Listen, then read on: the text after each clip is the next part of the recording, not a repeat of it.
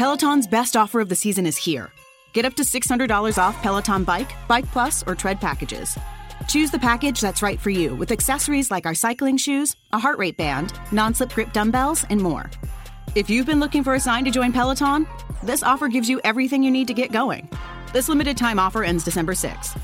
Visit onepeloton.com to learn more. All access membership separate. Offer ends December 6, 2022. Excludes bike, bike plus, and tread basics. See additional terms at onepeloton.com.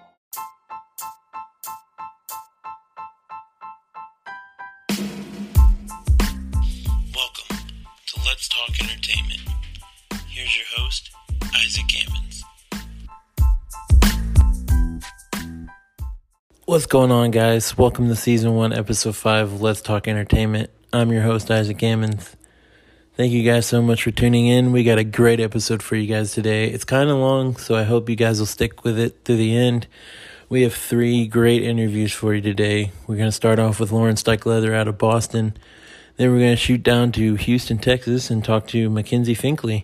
Then we're going to jump back all the way up to New York City and talk to Nerdy G. So I hope you guys will enjoy this one. But first, let's start it off with Lauren Stikeleather. Lauren, thanks for coming on the show. Thanks for having me. I'm very happy to be here. Yeah, for sure. So I have to ask, how do you say your last name? It's Leather. Everyone asks that. I saw it and I was like, I'm not gonna try it till I ask. And So Stikeleather. Uh, oh, that's guess that's how it reads. Uh, so yeah, so it's really great to have you here. Uh, so you're a poet, correct? Yes, a, a rhyming poet. Yes. Okay. So can you take us through exactly what that entails? Sure. So I've been writing, so I'm 23. I've been writing since I was for my whole life, but I've been doing this specific kind of writing since I was probably like 18. And obviously, you know, poetry is an outlet for for anyone. Um, but for some reason, I like I love to make cards for people and kind of in doing that, I like to get a little like, I guess the word is like, you know, funky with words and like play around with them. And in doing that, I kind of ended up rhyming like just to like for birthdays and whatever. And then i ended up realizing that i can also make this something where i can you know express my emotions in a more mature way that's not like a silly card and it's actually like a real piece of work. Um and i kind of discovered that as the years went on. So kind of going through college and a lot of like life changes that that entailed um i started writing. So in terms of rhyming poetry i mean like really set like um rhyme and rhythm. So they kind of vary in length i would say between like 200 and 400 words which is decently long for poetry if you think about the really small chopped up modern day poetry that a lot of us see on social media. Um it's more like long form but it's like um pretty structured. All the syllables are like very structured and it, and it reads really um fluently. Like you can go from beginning to end you really don't want to stop anywhere um, so you kind of like go from top to bottom. That's the idea. You don't stop and like think about it. You kind of just read the whole thing through. Does that answer the question? yeah, that makes total sense. Uh, so, getting into poetry, how did you come about? I guess getting into poetry and what influenced you in that manner? so I don't know. I used to journal and that didn't like quite satisfy me in terms of like, you know, self-reflection and stuff. So poetry, obviously it's more abstract. Um, and like I said, I kind of like honed my own style as the years went on. Um, and I stumbled upon rhyming like the ver- like the most distinct moment I can think of is um, when my nana passed away, and my uncle was like, "I really would like to commemorate her memory somehow. I would write, like to write a children's book um, in her honor."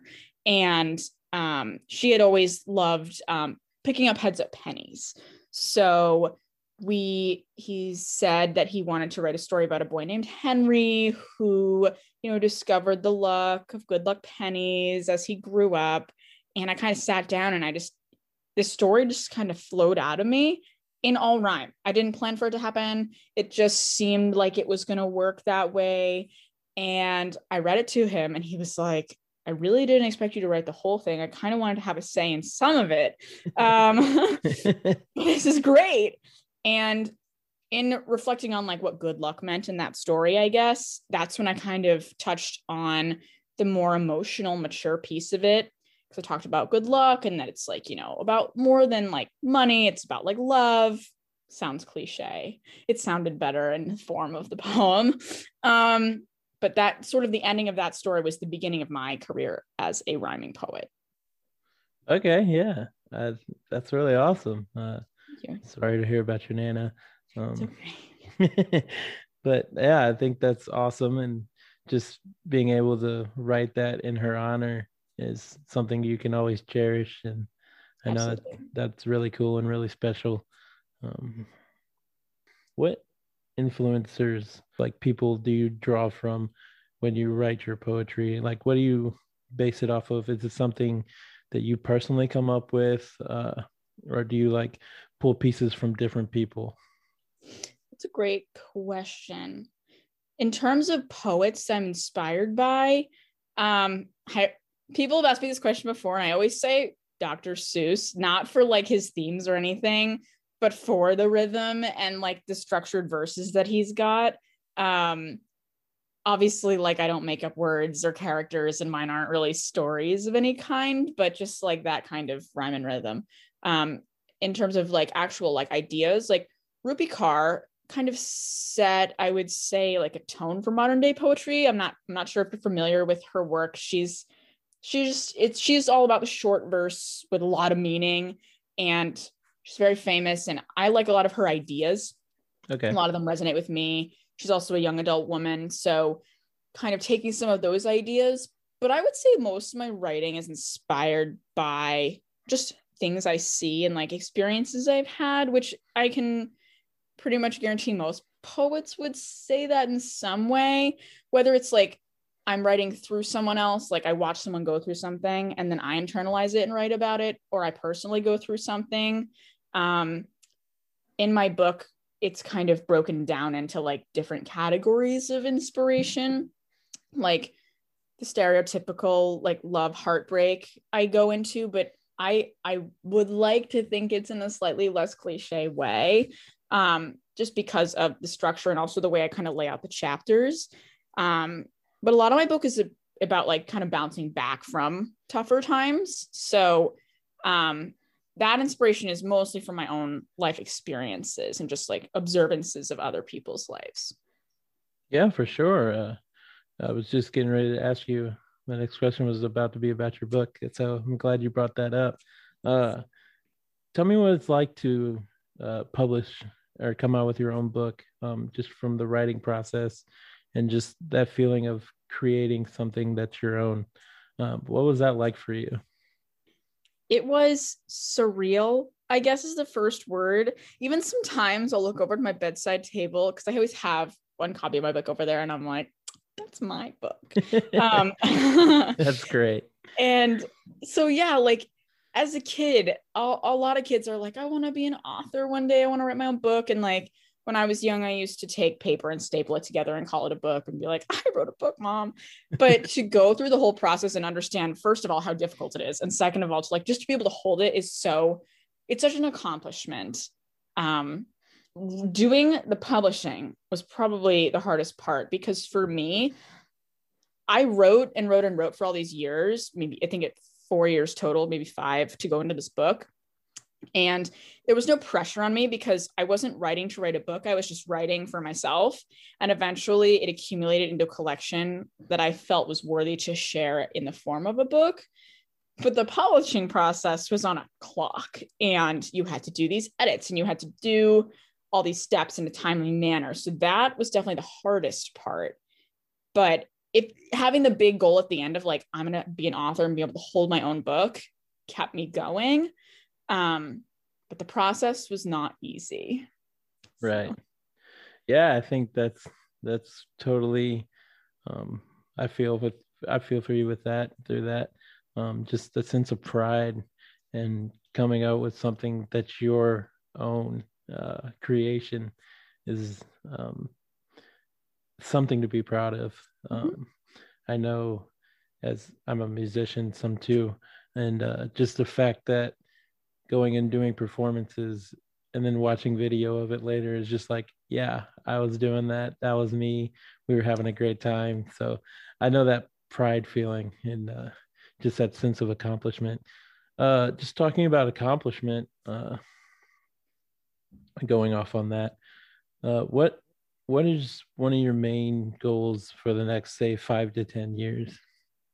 With the book or just in general in just, my life? Just in general, uh, through your poetry and writing, just anything. So I would say there's there's two. The first is um to gain a wider audience for the book. I've seen and gotten so much positive response from people in close circles and like in like you know second and third circles where people have passed it along but right. it's so hard especially in a pandemic when you can't do conventional like go to a bookstore and have a signing and just like you know get it out to strangers like you would normally be able to.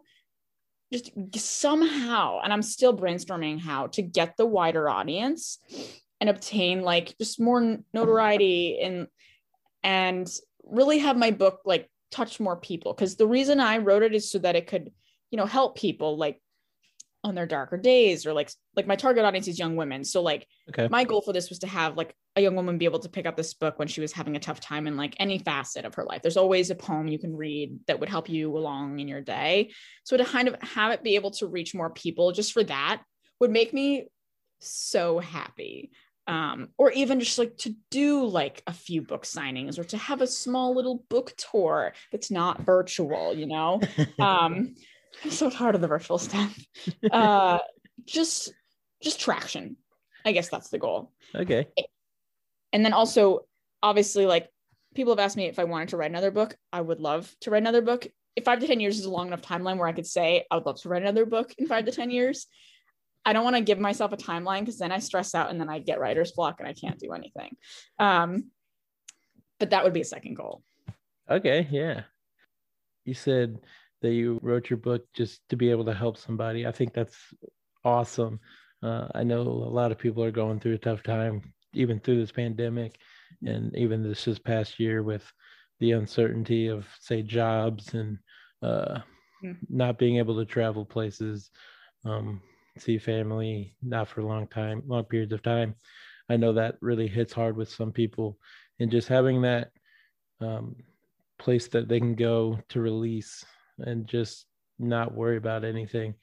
Um, just just to sit and focus on something that they enjoy is really great. So I think that's a really great thing to, for um, writers and musicians and such. So I think that's really big, especially during this pandemic. Uh, but yeah, as for a wider audience, I think that's huge. Um, it is really hard to get out there, especially again with the pandemic. it's, it's just trying to get out there, and that was that was the whole reason I started this podcast. Um, is just I wanted to meet people. Um, I love different types of entertainment and just music, uh, dance, writing. Uh, just being able to talk to different people around the world and around the country about their form of that and just being able to bring all that together in one place and just say hey there's other people that do this um, like this and be able to check that just to be able to cross paths. Um, so yeah i think that's really important. Um, i will check out your book. I'm not a young girl but i will check it out. It's for everyone. I just say that so that people aren't like with the love and the heartbreak they're not like oh is this for me? The back half i would say is definitely more for like the wider audience. For um, sure but yeah but yeah I, am excited to go check that out um talking about checking out your book where can people find your book and where can they get a copy of it so it's available on Amazon and Barnes and Noble online, and also Kobo for anyone that does like e-readers. Um, and the ebook and the paperback are available on Barnes and Noble and Amazon. But I've done a lot of work to get it in um, bookstores, mostly in New England, just because that's where I'm from. I'm from Boston. So I'm in 26 bookstores um, wow. in New England and then one in Florida. Um, that's awesome. So it's pretty cool. And I've done my absolute best to go and sign as many as I can that are near me. So a lot of them are signed copies. Not that I'm that famous, but maybe they'll be worth something someday. Hopefully. Um, yes, we can only hope. So yeah, a lot of Barnes and Nobles in the New England area specifically. All right. so be sure to go check out Lauren's book at Barnes and Noble and getting it on Amazon and all that. Uh, be awesome.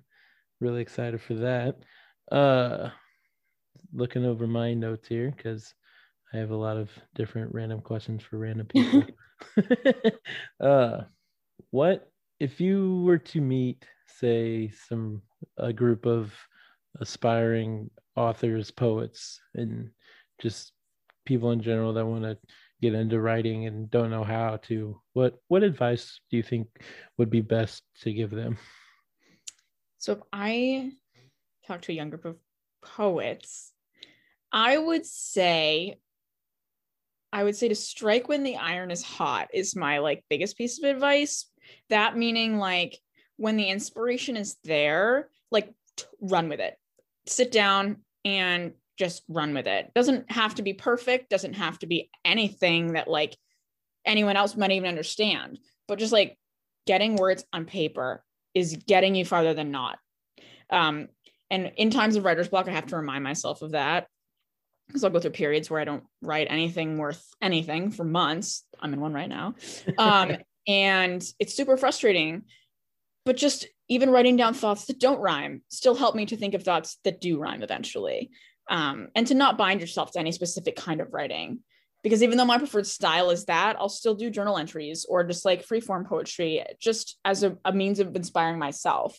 Um, so I would say, yeah, strike when the iron's hot and be open to all forms, all opportunities within the realm of writing. Yeah, for sure. Uh, I think that's great um, advice. Um, talking about going through periods of different writer's block and not knowing what to write, not knowing uh, what to say and what how to put it together. How do you work through that? And like, as author and writer, just how do you break through that barrier? That's a good question. I've been trying to to work on this recently. Um, I I always try not to force it because when I do, I end up probably just scratching everything out. Um, with rhyme, it's particularly difficult to get out of a writer's block because you want to not sound the same like you have in all your other poems that also rhyme and use the same words. Like, you know, think of the word like, oh, I'm trying to think, like top I don't know. You got shop, hop, flop. Like I don't use words that are that simplistic, but to think of words that are, you know, eloquent and mature enough that aren't rep- re- repetitive of something you've already done makes it even harder to think of a new and unique idea when you're writing it. So that's been my issue. I have a whole book of 180 pages of rhymes that I made my absolute best effort to make so different from each other, and then trying to expand upon after all of that newness that does not say the same words is super hard. So I think just talking to people was something that I did when I went through the writing process with like the program I did for publishing was to do interviews, which I thought was kind of stupid for poets. Um, just because I'm like, I don't need to interview people like it comes from my life. But really, if you dive into a topic with somebody and you get their perspective and it's different from yours, like inspiration comes from that. And by getting different perspectives, you're inherently going to get new inspiration, new words that come about that you haven't used before, like new rhyme schemes. Um, this weekend, I actually wrote my first poem in, in a few weeks, and it's definitely different than anything I've written. And it's literally just like thinking differently, having different conversations. So I would say that just also it's hard with COVID because you can't live normally, you can't interact normally. So right. Living um, is great for writer's block. Um, hard to do that when you're not, but um, yeah, just changing perspective from time to time. Yeah, for sure. Uh, yeah, that that's really great. Um, hopefully you can get out farther out of your writer's block. yes, hopefully. Start writing more. Uh, what would you say personally is your favorite part about being a author? Um, uh, telling people I am one. Does that count? No. I no, mean, yes, perfect. yes, and no. Um, favorite part about being an author is is holding my book. Like I'm holding my book, and it's my book, and um, just going through the book and like you know reflecting on how long it took and how much went into it and just like and just literally having it in front of me and being able to give it to people and just say like i wrote this. This is my my work. And even there's some illustrations in the book just for each chapter and a lot of people were like you should get someone to draw the pictures. And i'm like no. I want it to just be my name on the front of the book. No one else's right. name gets to go on the front of the book. So um just having something that is so mine and will never be taken from me and is out there in the world in the hands of you know a few hundred people at least um is just a proud thing um right. art yeah. Yeah so i'm really excited now that you said there were pictures so that's yes. my kind of book i'll just kind of look through the pictures and be like oh this is great. Yeah. But uh so on the flip side of that what would you say is your least favorite part it that's that's a hard question. No one's ever asked me that before. Least favorite part of being an author is trying to prove yourself to others as an author, I would say, because it takes a lot of like boldness and straddling the line of being too confident and not confident enough and pushing the boundaries. And I'm not someone who's super comfortable being in people's faces about stuff like that all the time. So trying to get it get the word out without being overbearing and annoying um it's it's a challenge and a frustration and it is it's it's a good thing when it, it works but when it doesn't work or like a bookstore is like we can't carry this because that's happened a lot to me kind of that rejection piece of it where if someone doesn't like it or doesn't want to carry it that's hard. And it's uh, it's a great learning process though to to to face rejection to deal with it to go about how to go around it. Um that was probably my least that's probably my least favorite part of it. Yeah i know rejection is really hard but just the the effect that it can bring to you to make you strive to work yes. harder for it is uh is really a stepping stone in the right direction. Uh it may feel like it's taking you in a completely wrong direction but in the end it'll probably yeah like take you to where you want to be so i think that's huge um, I know it sucks, but yes. uh, so trying to talk about getting a broader audience. Uh, where can we like? Do you have social media that we can like follow you guys, or just listen, or just in general? Yeah. I have I have an Instagram, okay. um, and I'm not someone who's super into Twitter. Um, maybe that would help me. I don't know. Instagram's kind of my main uh, social media account. It's mixing pot of poems is my username.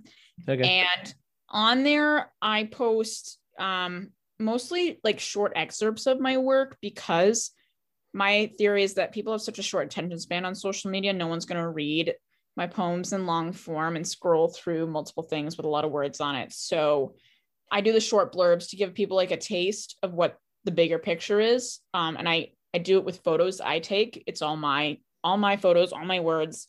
Um, and then that's kind of how I showcase my work, um, just in digestible bits on Instagram.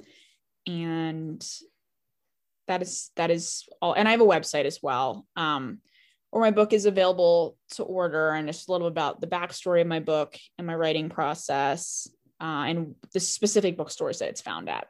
Okay, yeah, we'll be sure to follow you on Instagram and awesome. hope everybody else will go out there and follow you and just check on what you're coming out with. Uh, do you have any other besides going through writer's block?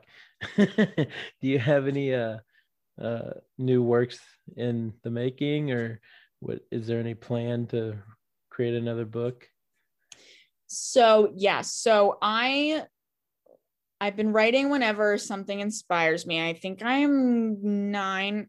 I have nine poems that I'd consider worthy of being in a next book thus far, which is decent considering that there's 70 poems in my first book. So that means I'm like almost one seventh there.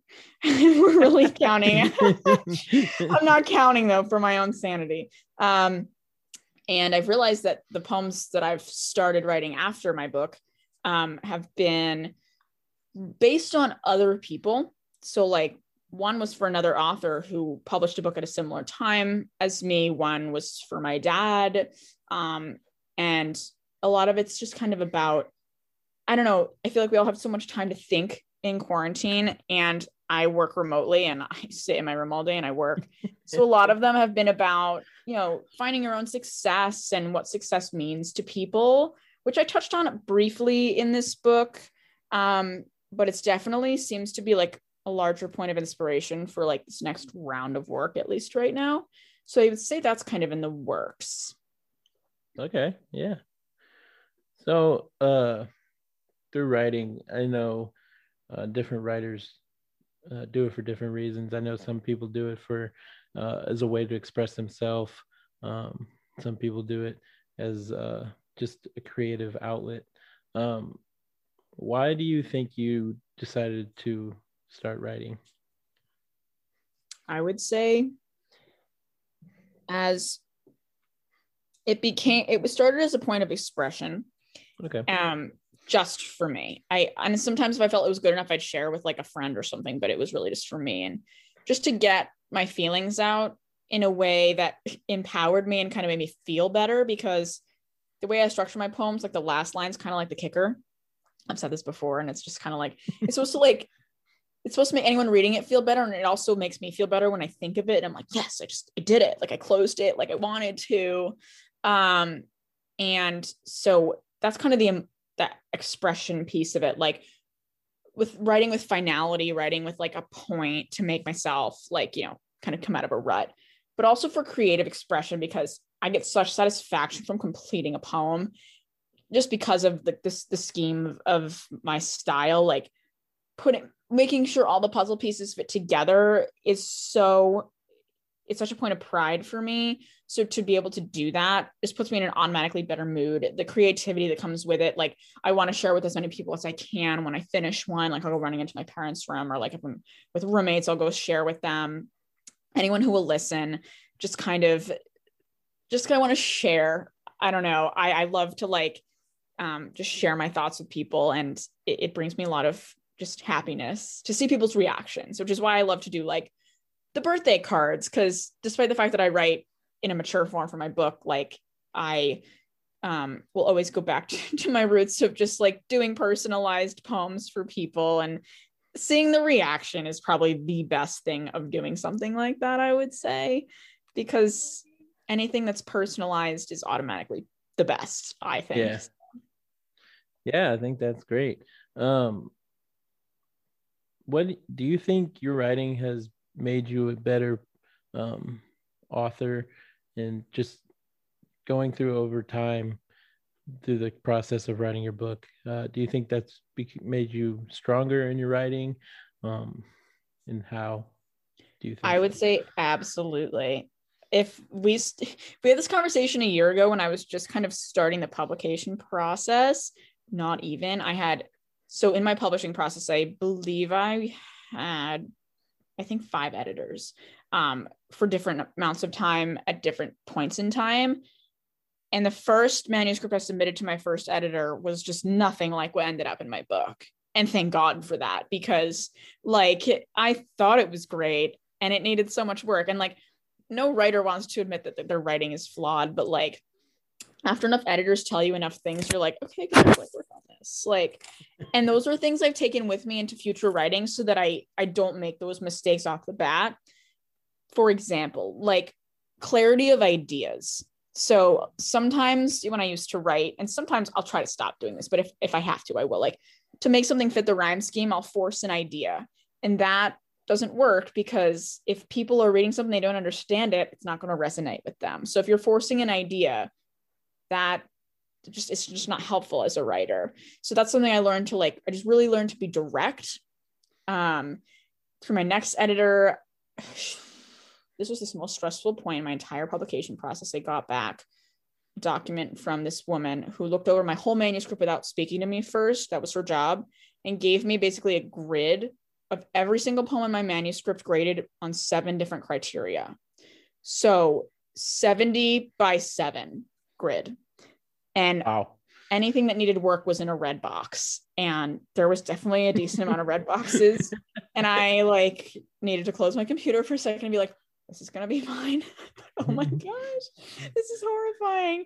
But a lot of her stuff was like it was rhythm things it was idea things it was is this poem an outlier in this chapter and if so you're probably going to need to get rid of it even though it's a good poem it doesn't fit the theme of this chapter which is something i had to also learn because um, there was some ones where I was really attached to them because I liked the message, but the message fit nowhere anywhere. Um, and then my last editor, big editor, came in because I had a copywriter and a proofreading editor at the end. But the big, big one was my um, marketing and revisions editor who came in and changed my rhythm and cut out all my filler words, which, as someone who's so committed to rhythm, like totally threw me for a loop. I was like, what are you doing? she took out that's and the ands and the so's and the justs, which were like, I thought I needed them in there. And after I read my work back a different way, I realized I didn't, and that it flows so much better with less words. And this is a weird thing that happened, but I was more once she opened my eyes to that, I was super aware of these filler words I'd been using. So right when I was about to f- submit my final manuscript, I control F, you know, you can select all the words of the same. And I did the word all which is a filler word that I tend to use for like syllable counts. And I had 126 alls in my manuscript. And I'm like, that seems excessive. And right before I submitted it, I went through and deleted 36, which is it was a big chunk of those all, and they didn't even need to be there. So just writing concisely and writing directly was the two large things I took out of the publication process. And that is something I will totally carry with me in my future of writing. For sure. I think that's great. Um, we're really, we'll really be following you and really excited to see where you go from here. Uh, the only way to go is up. Uh, so looking forward to what you come out with next. Uh, we'll be sure to go check out the book. Uh, I'm really excited to go read it and just see what it's all about. So be sure you guys go out and read the book. Um, I know I'm going to. And so, Lauren, thank you for coming and just talking with us a little bit about your book and just your writing process. It really, really opens eyes to poetry. Sure thing. It was my pleasure. Thank you for having me. Yeah, of course. So we'll be looking forward to your next work. Um, go follow you on Instagram. We'll put your uh, handle in the description also, so people will be able to find you better. Um, so yeah, thanks for joining us. No problem. Special thanks to Lauren Stikeleather for coming on the show this week. Be sure to go check out her book on Amazon and Barnes and Nobles. Next, we're going to be moving into our second interview of the week with Mackenzie Finklea. Hey, Mackenzie, thanks for coming on the show. Glad to be here. Thanks for having me. Yeah, for sure. Uh, so, we're just going to sit and talk about what you do uh, in your field. Um, so, you're an anthropologist, correct? That is correct. Could you give us a little bit of uh, background of what you do, um, what you do with your job, and what all that entails? Absolutely. So I got my degree in anthropology, and uh, that kind of makes me an anthropologist by virtue of all of the work and research that I have done. Um, what I have chosen to do with that degree and all of that research is become an author and a writer. All right. So, as an author and writer of and studying anthropology, uh, what does that entail? Like, what what is anthropology? Because I don't really know, and I don't think a lot of people will know. Uh, so, could you just share a little bit about that? That is a great question. And admittedly, when I first started um, studying anthropology, I wasn't entirely sure what it meant either. Um, I had heard a lot of different things. I had heard um, like Indiana Jones, right? Not quite. Uh, I had heard like Jane Goodall, um, which is absolutely, that is correct. Um, and anthropology is a multifaceted field. It has four primary fields of study, but uh, the ultimate definition that you're probably looking for is um, what is anthropology? It is the study of humans and human cultures and humanity Um, so, all things people.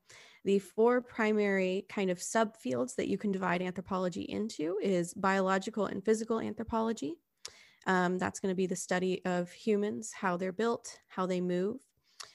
Then you have linguistic anthropology, which is all of the languages we speak, the history of them over time, um, how we form words in our mouths, vocalizations.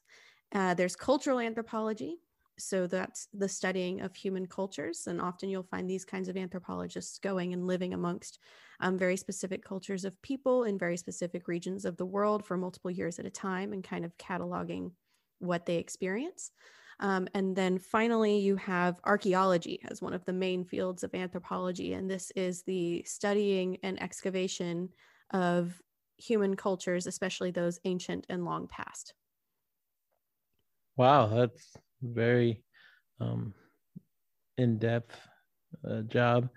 I've never, I never really uh, say I never really dove into what that actually was. So thank you for sharing that with us. Uh, it's really great to hear. So, uh, what, as an author, how do you go about writing uh, your books and papers and memoirs or whatever, um, even in your inside your own field? Yeah, absolutely. So being an author is not an easy feat. um, and I am an independently published author, and I find, you know, being author as owner very freeing, very fun, um, and it's a really great way to apply my knowledge. My first book, Beyond the Halls An Insider's Guide to Loving Museums, um, is an accumulation of a lot of the research that I've done about museums, uh, the history of them, and displays of human culture, which is where my specialty particularly lies. And um, it also was kind of written to fill a gap that I felt was out there in kind of the the books and entertainment, which was there were all of these books about museums that were textbooks for museum students, and then there were all of these books that were guidebooks for visitors, tourists, and stuff for very specific cities and very specific museums, but there wasn't really a happy medium that was able to kind of address maybe both things, something that's kind of a an introduction to museums for anyone who's ever thought about them or not thought about them. Oh yeah, okay. So we'll be sure to go and check out your book. Um, I know I'll be interested to read it, um, so I'll give me a copy. Um, is there anywhere we can find you to get in contact with you, say Facebook or Instagram, just to get a feel for what your work is and how you do it? Absolutely. I make sure to have a very established internet presence um, because I like to interact with people and talk about museums and human cultures and memes um, as much as possible. So you can find me at my website, mackenziefinklea.com. You can find me on Instagram. You can find me on Facebook. And um, also, I write on Medium as well. You can find my book on Amazon. You can find it on Barnes and Noble, and pretty much anywhere that books are sold. All right, cool. Uh, so just a fun question. Uh, what would you have? What would you say is one of your favorite parts about your job? Hmm. Yeah, that's a great question. So, my primary day to day job, besides writing, another thing that I've taken to doing is being a publishing coach. So now I like to help first time authors who are looking to independently publish, um, market, sell, produce, name, and organize um, their own books, particularly nonfiction books. And I think what I enjoy most about that is it's incredibly fulfilling to help other people realize their dreams and organize their thoughts. And um, there's just so much exchange of gratitude that um, it, it leaves me feeling really good at the end of the day. Yeah i know it's really uh especially for people that don't really know uh how to do a, a certain craft uh, very well. I think it's important for them to have somebody coming behind them that does do it and can help them uh, show them the ropes. Um, I think that's very important. So thank you for that on behalf of all people that you've helped with that. Um, I know they probably appreciate it, and I appreciate your hard work for that. Um, Absolutely, and nobody writes a book alone. That's the honest truth. Um, it is an effort that requires many people, many hands, and a lot of great work, heart and soul put into it. A lot of times people imagine writing as this very solitary thing where it's just the writer, a piece of paper and a pen or a typewriter if you're you know wanting to travel back in time um, or you know just a writer sitting alone in a room in front of their computer. Um, but the truth is the writer produces the craft and then there are about five different people with the title editor included in their name that go in and help you make it sound really professional look really professional um, and just make it into this really unique and wonderful work. And then of course there's all the people supporting you along the way whether they're professional coaches or they're you know friends family loved ones supporting the writer and helping them achieve their goal which is publishing an actual book. Yeah for sure. Uh, so thank you to everybody out there that's um, been in a support with for somebody. Um, thank you for not crushing dreams and helping somebody push their dream forward uh, i know that's really huge um, so talking about museums uh, how has COVID really affected uh, the operation of the museum? Absolutely. Yes. COVID has had a massive impact on the museum industry. So I released my book, An Insider's Guide to Loving Museums, um, in December of 2019. So if we're thinking back to when this all kind of started, um, most museums were shutting their doors um, for indefinite closures in March of 2020. And if we look at, let's say, the Met Museum, the Metropolitan Museum of Art in New York City is one of the most visited museums in the world. Um, they were closed for about 202 days, allowing no visitors into wow. the building. Yeah. And as a result, they projected a loss of around $150 million in revenue. And that's just one institution. That's crazy. Yeah. Attendance uh, dropped for just the Met um, about 83%, and they only saw about a million visitors. And we think a million visitors is a lot, but when the Met is usually averaging about 10 million visitors a year, um, that's way less. And attendance dropped worldwide at museums about 77%, which makes sense because people weren't going outside. Right, um, right. But the, the biggest problem is, is when people aren't visiting museums, they lose money. And when they lose money, they have to cut jobs. Um, the Met cut 20% of their staff. Um, so we're talking about now people losing their jobs, artifacts not being taken care of, um, things in human cultures not being preserved or studied. And um, that's kind of a, a, massive loss. Yeah, for sure. I know. Uh, I know a lot of places around here in St. Louis would shut down, most like everywhere else went total lockdown. Uh, and I feel for those people that have lost their jobs due to this pandemic. Uh, I know it's really hard just to suddenly just be out of a job. Uh, but so if you lost your job, sorry to hear about that. Um, just keep grinding. We can make it through this. uh, so, in a world that's more and more becoming technology based and more internet based. Um, more kids are looking to watching TV shows and such. Why do you feel like a museum is still super important?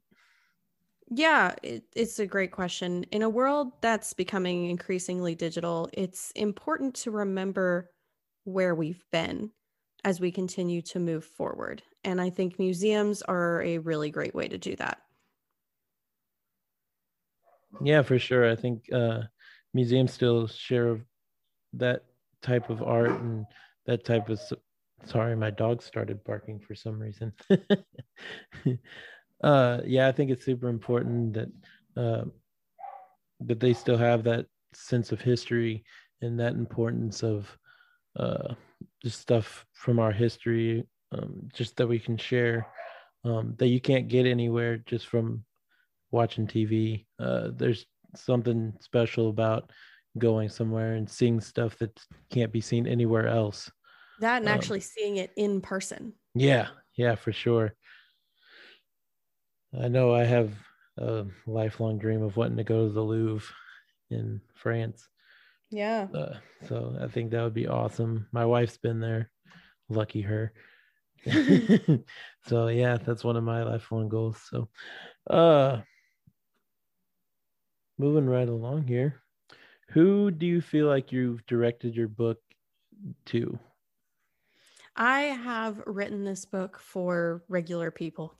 Honestly, it's the truth. Um, I wanted to write something that I thought my friends would want to read um, and not feel like obligated to read just because they were my friends. Um, and the public response to the book has just been really great. I wanted to write something that was equal parts educational and entertaining.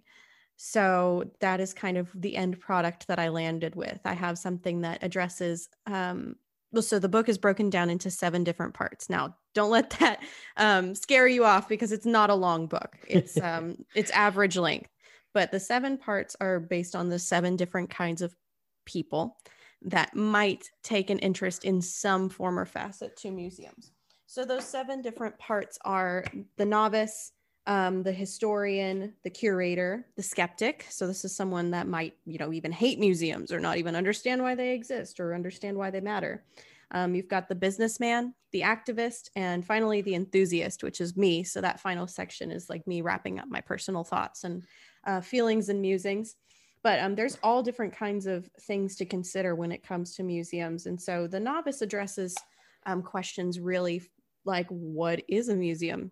What's the point? why do they matter um, and then you start to think about well what kinds of museums are there and that's the historian so we think about um, historic museums historic house museums art museums natural science and history museums. There's a lot of different types um, so i give kind of a general overview of those. And then you know we can get into once we've established that information we can get into deeper stuff like um, how do curators create exhibits? Um, how do museums acquire the objects in their collection? And why does why do certain things have more value than others or how is the value placed on them? And um, ethical issues with some of the objects placed in museums that have arisen especially in the last decade so there's a lot of different stuff going on um, in this book but it's really written for just the average person who has maybe hopefully set into set foot into a museum at least once in their life yeah that sounds that's really intriguing. Uh, just seeing how it's broken down into those different uh, different sections um, really really piqued my interest. So I'm really interested in reading your book now. So Glad be, to hear it. Be sure to go check that out.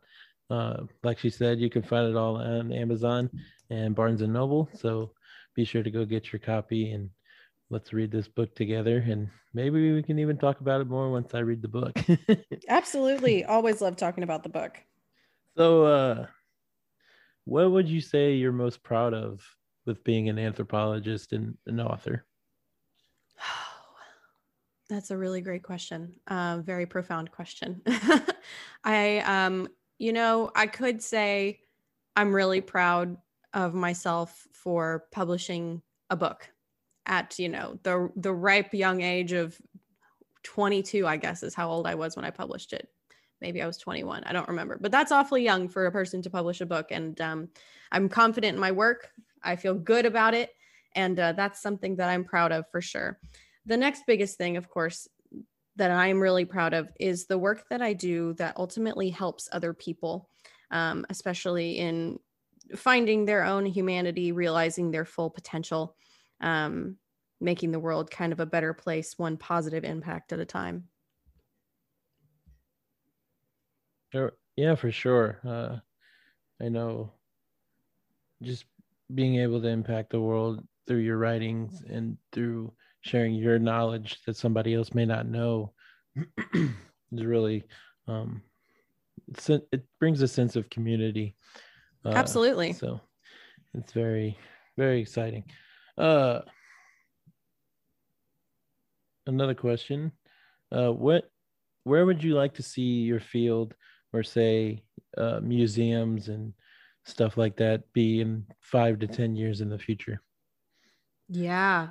Oh my gosh. So if I could have it my way, I, I will say that um, 2020 bought, brought a devastating impact to the museum industry. Um, so in the next five years, I would like to see it brought back to its former glory, former state of well being. Um, and in the next 10 years, I'd like to see it doing even better than that. Um, I would like to see museums really engaging the public, getting that visitorship that they so deserve, um, and employing staff persons that are fairly paid for the work that they do. Yeah, of course. Yeah, I think that'll be great. Um, I know it's tough right now and seems like there's no end in sight, uh, but I feel like we will bounce back from this. Um, it's just a minor setback, and there have been minor setbacks before, and we'll bounce back from this even stronger than we were. Uh, so be sure to go check out your local museums once they open up, guys, and make sure you're being safe. Uh, but just go out there and enjoy it. Uh, maybe you'll learn something you've never even thought you would. Uh, I know that I have a lot to learn, even as a young 25 year old. so yeah, there's still plenty of stuff for me to learn. So, uh, so I'm just looking over my notes here.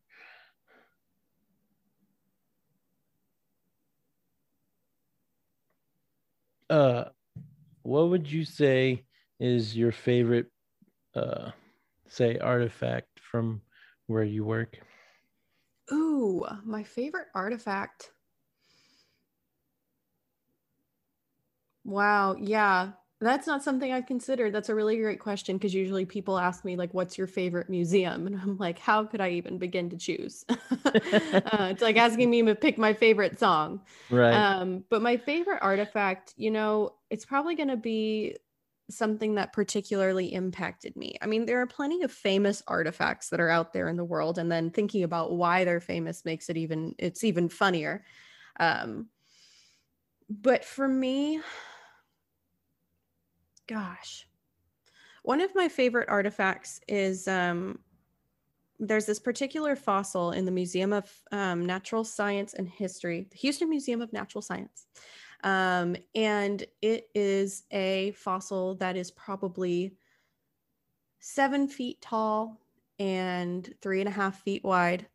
And it is of these millions of years old sea lilies back when before dinosaurs even existed. That's how old this fossil is. And there's something about it that's just so beautiful like it looks like a piece of art that you would want to hang in your house. And I think there's something to be said for kind of the marriage of art and science in that moment um, and history for that matter that makes that uh, artifact particularly special to me. Yeah, for sure. Uh, I know a lot of history and art uh, just through our natural history um, just really is like a piece of art. Um, if you were to uh, be in a room full of aspiring anthropologists, uh, museum curators, um, just people that want to get into um, the museum scene, what, do you have any advice that you would give to them? Yes, I do. Because you know what? There is a real need for people to work in the museum industry. And I think all too often I hear the same story from museum professionals that is very downtrodden and negative, and I would really love to hear a change in that narrative.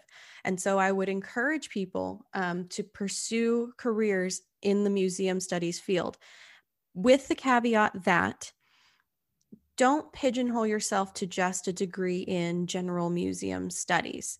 Um, really get down and think about what it is about museums or about anthropology, because they're both very broad fields. Fields get down and think about what it is that appeals to you about that industry and hone in on that because there are such a there's a plethora of job options to choose from in both fields when you think about a museum um, the first thing that people think about is curators but that is just the tip of the iceberg when it comes to all of the different people that it takes to run a museum you also need people like accountants and engineers and um, guest services and exhibit designers, architects, museum educators, teachers.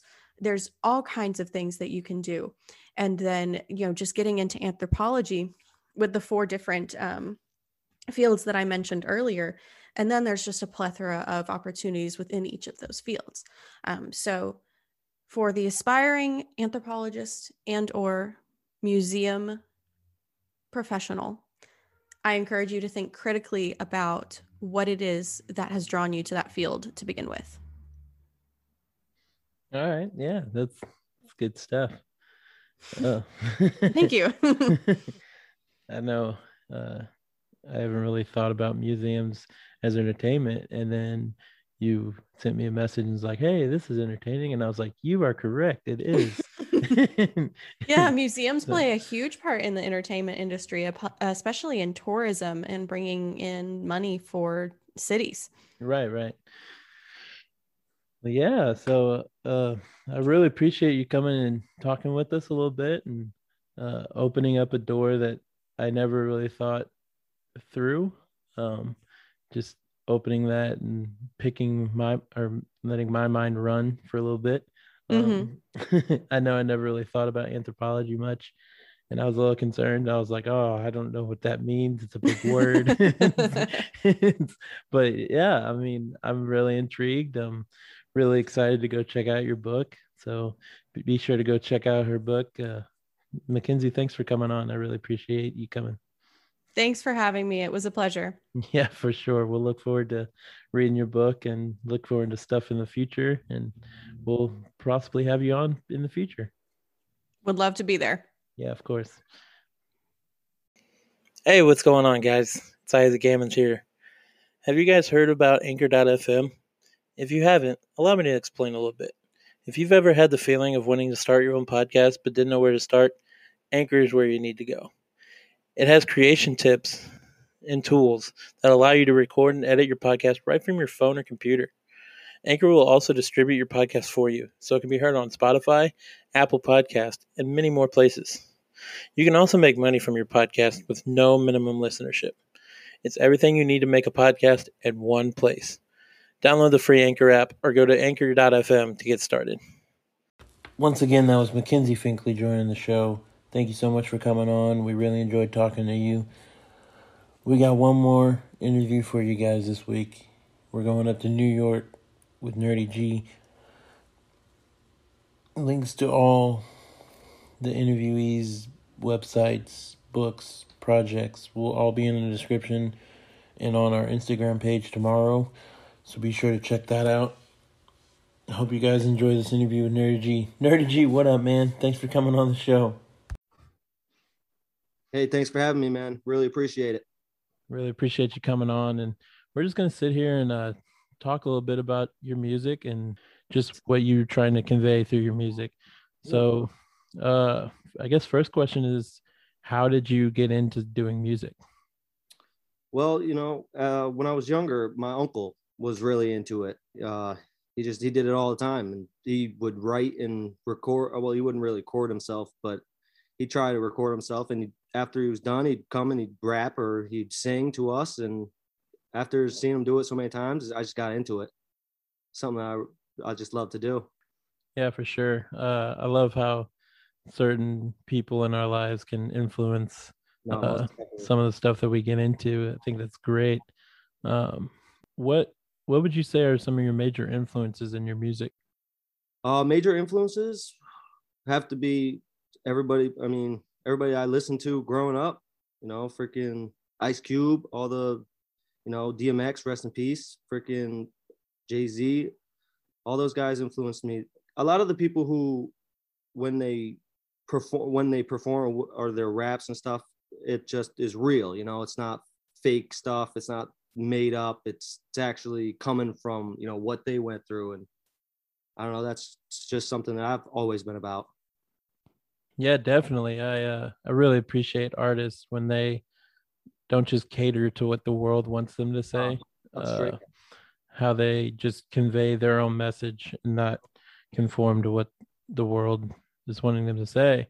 Uh, yeah. Uh, they come through with their own style, their own way of performing, and just getting their own message out. I think that's really huge.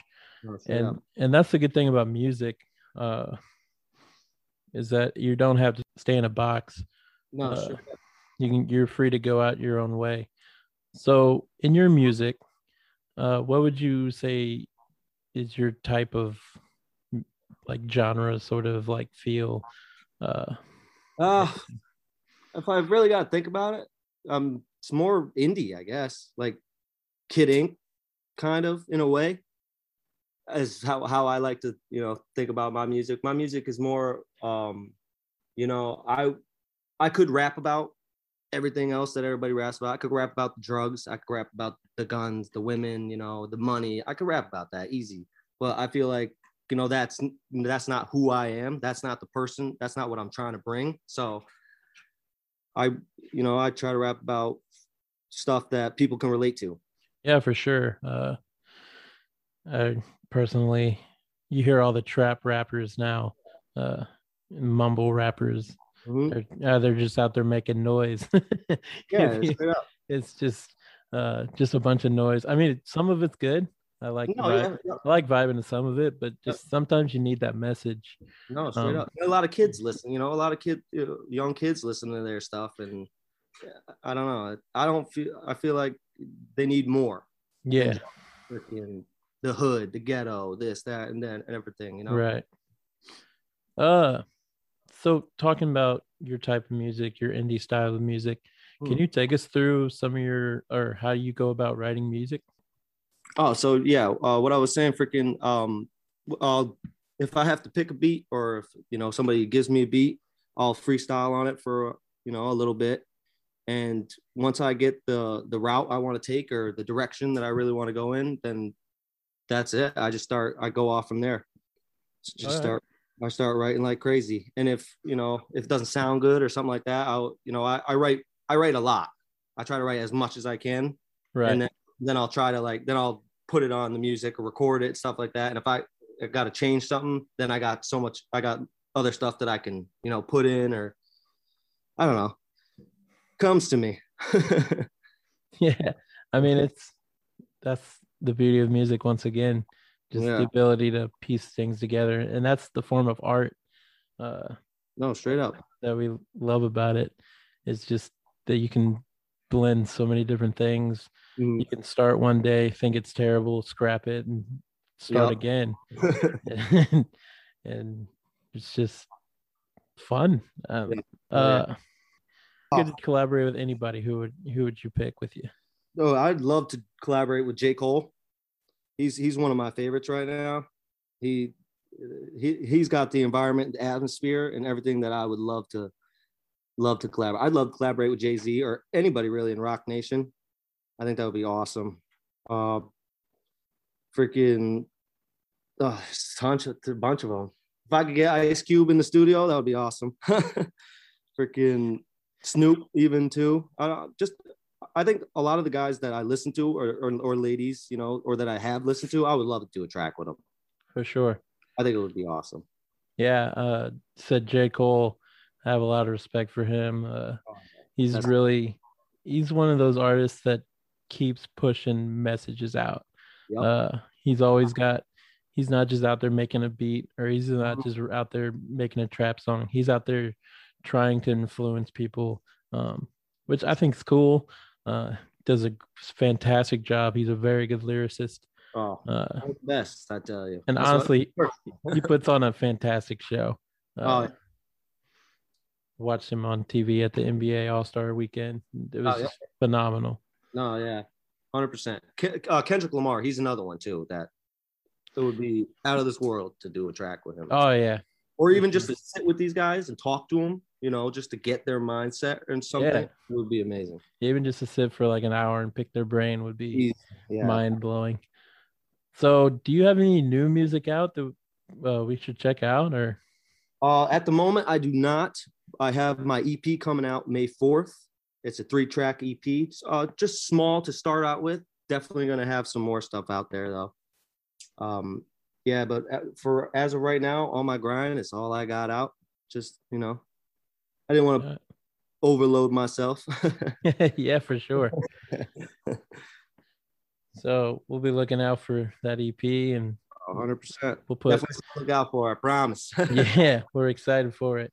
Uh is there where where can we find you on social media? Like where can we connect with you?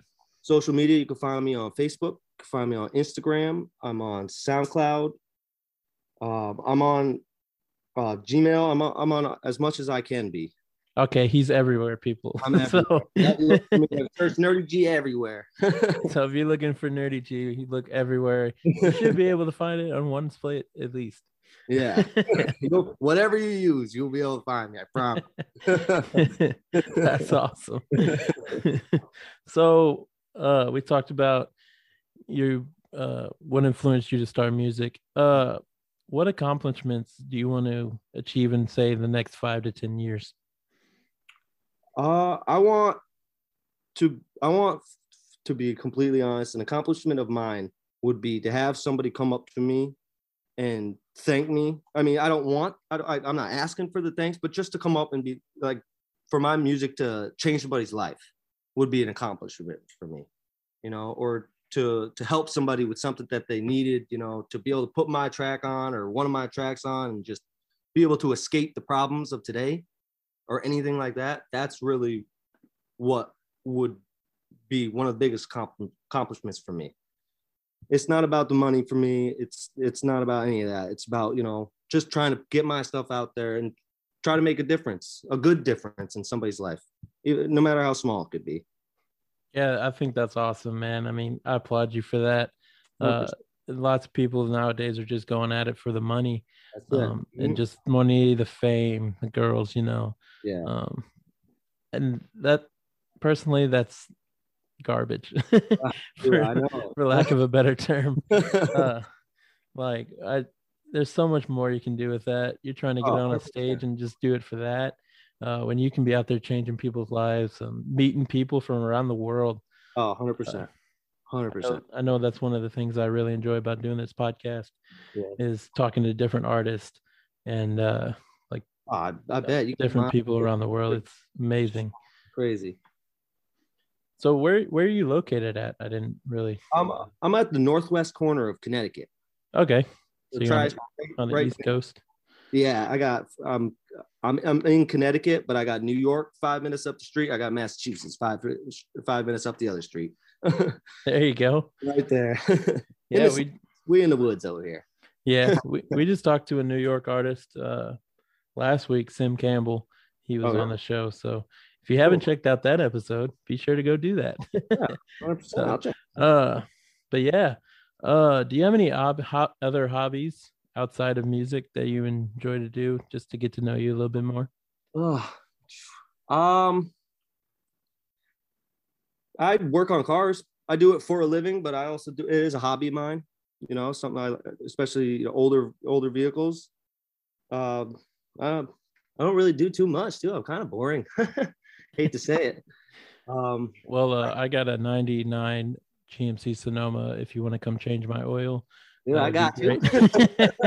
99. Ooh. Need to get that done. uh, so go back to your music. Uh, what strengths do you believe make you a great musician? Uh, a strength of mine that I could think about is just being able to. Um, I'm not stuck in a bubble to where I can only like I, I believe I can't like I can only perform like to certain genre. Like I'm not stuck just to hip hop or just to rap. You know, I I can ch- my I could change my flow to where if um, a friend of mine or a country singer wants me on a track or something like that, I I could find ways to work with it. You know, I don't like to class my classify myself as just being a hip hop artist, if that makes any sense.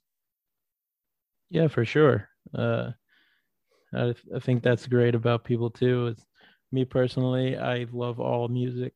Hmm. Uh, I could go listen to a country concert, then the next day go to a rap concert, then go to a bluegrass festival for like two minutes because Yeah. that's not really my favorite. but, Yeah. but, like I would do it because it's music and No, 100%. it. So yeah. Uh sorry, I got a little confused with what I was gonna ask about next. uh so what what is your favorite part and least favorite part about being a musician? My favorite part is doing all the work, you know, to be in the studio, you know, day or week after week, on or however long on one song or a EP or whatever, like just the work you got to put into it. When you when you hear that final result, I think it's amazing. If it's exactly how you pictured it in your mind to be, after all that work to hear it and you know be pr- proud of what you created, I, I think that's amazing. It's one of the best feelings in the world. Yeah, of course, for sure. Uh, just that sense of pride yeah. and the fact that you created something that's yours and not mm-hmm. somebody else's. Um, I think that's huge. So, yeah, I totally agree with you on that one. Uh, if you could describe your music in say three to five words, what what would you use? I'd use smooth, um, uh, interesting, um, personal, um, mm, Um, I don't know. I'm not really sure. no uh, pressure. Didn't want to make you think too hard. yeah. no, I've never. I, I guess I've never really thought about. It. Yeah. Yeah. Uh, so say you had a room full of aspiring rappers, singers. Yeah. What if you had to give them some advice? Do you? What would you have to share with them? I tell them to be themselves. 100%. Uh, don't try to cater to a certain person or people, you know, um, because people are going to like what they like. And not everybody's going to like it, obviously. But if you go out there and be 100% you, then I, I think that that just means a lot. You know, there's a lot of fake out in the world. There's a lot of um, stuff that isn't real and a lot of catfish and stuff like that. I think when you can fully be yourself and be proud of what you can do, then nobody can tell you anything. Yeah, for sure. Uh, so, if any of you aspiring musicians out there needed some advice to really get you going, just do it. There's those words. Just, just do, it. it. just do it. You know, Don't let it. Old, not too young, because you know for any sure. gap. You know, so just do it. If you love it, do it. Yeah. That's the great thing too is if you go for it, then you you did it. You can't yeah, say that you didn't do it. Exactly. And uh, if you fail, so what? Try again. yep. That's I think that's really important. Uh man. All right. So going through talking about your music and as an artist, uh if you had one message that you wanted to tell to your fans, what what what would you say to them? I tell them I love them. I love every single one of them. I love them all for supporting me, and that I'm gonna keep doing the best that I can for them. You know, for myself, but for them too. You know, I want you know as as much as I keep the fans happy, I'm gonna be happy. For sure. That's, I mean, fans are the reason we do music and oh, just art. Uh, without them, there's nothing. Uh, we can't do it. I mean, there's no point in doing it. Uh, you always I mean, want to show somebody too. You know, you always yeah. when you do something sure. you're proud of, you, you want to show somebody, and you know, they're the ones that are gonna you know keep it alive too. When you know, say I'm gone. You know. Yeah, for sure. And one's going to keep it going. Yeah, I think of uh, some of the artists that have gone past this past year, mm. uh, Juice WRLD and uh, I know he would, and then uh, Nipsey Hussle and all these people, uh, DMX, rest in peace to all these guys. Yep. Uh, just their music still lives on. Oh, it's gonna live on forever. And through their music, they still live on. And yep. I think that's really powerful mm-hmm. and uh i don't know it just really speaks volumes that music is music and you see different people even on tiktok just listening to different kinds of music yep. um everybody's using the same sound uh so i think that's really cool So, Yeah, it brings, it brings people together. You know. yeah, and that's the whole goal. That's the whole. Uh, per, I feel like that's our whole purpose in music and art and such. is just to bring each other together, Yep. um, see, see different sides that we've never seen before, and 100%. just be able to make a community out of it. I think that's really fun. yeah. So going through the pandemic, I know it's been really crazy here. Um, not really a lot of uh, music scene going on. Uh, Yeah. how how are things up in Connecticut? Like, is, what's different? Uh, well, it's starting to open. Stuff is starting to open up now, to where hopefully the music scene will start to come back alive more. I know um, some places are doing like very small stuff, but it, it's been rough. It's been really rough. You know, COVID was no joke. Is no joke. Yeah, for sure. Uh, it's just hope people are staying out there and being safe still.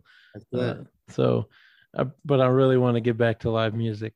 Oh, know. I'm I'm Oh, dying to go to a concert and just I know it. have a great time. Been sitting in this house too long. uh, I feel you. talked about that. Uh, musical plans. What do you have any concerts that you want to be doing in the future? Performances? Uh, Um, I I think for for my first EP, uh, I'm gonna try to perform at least any anywhere I can, um, anywhere that will you know that is allowing it to be done. I'm not too sure right now um, on the specifics on any of that, um, but I'm hoping you know I'm hoping to be able to perform in some places. yeah, for sure. Uh, we'll be looking out for your first EP. Uh, Yeah. Be sure to go check that one out, guys. Like we said, he's everywhere. So just, just Google it and you should be able to find it. It shouldn't be a problem. Uh, man, thank you so much for coming on. I really Hey, enjoyed I talking with you. appreciate you having me, dude. Yeah, of course. Uh, we look forward to your EP. We look forward to new music you bring out and just yeah. continuing to move the music scene forward. So Sweetness. I want to say best of best of luck to you, my man. Hey, thanks, man. And we'll check back in with you later. Hey, thank you. Take yeah, it easy. sure. Have a good one.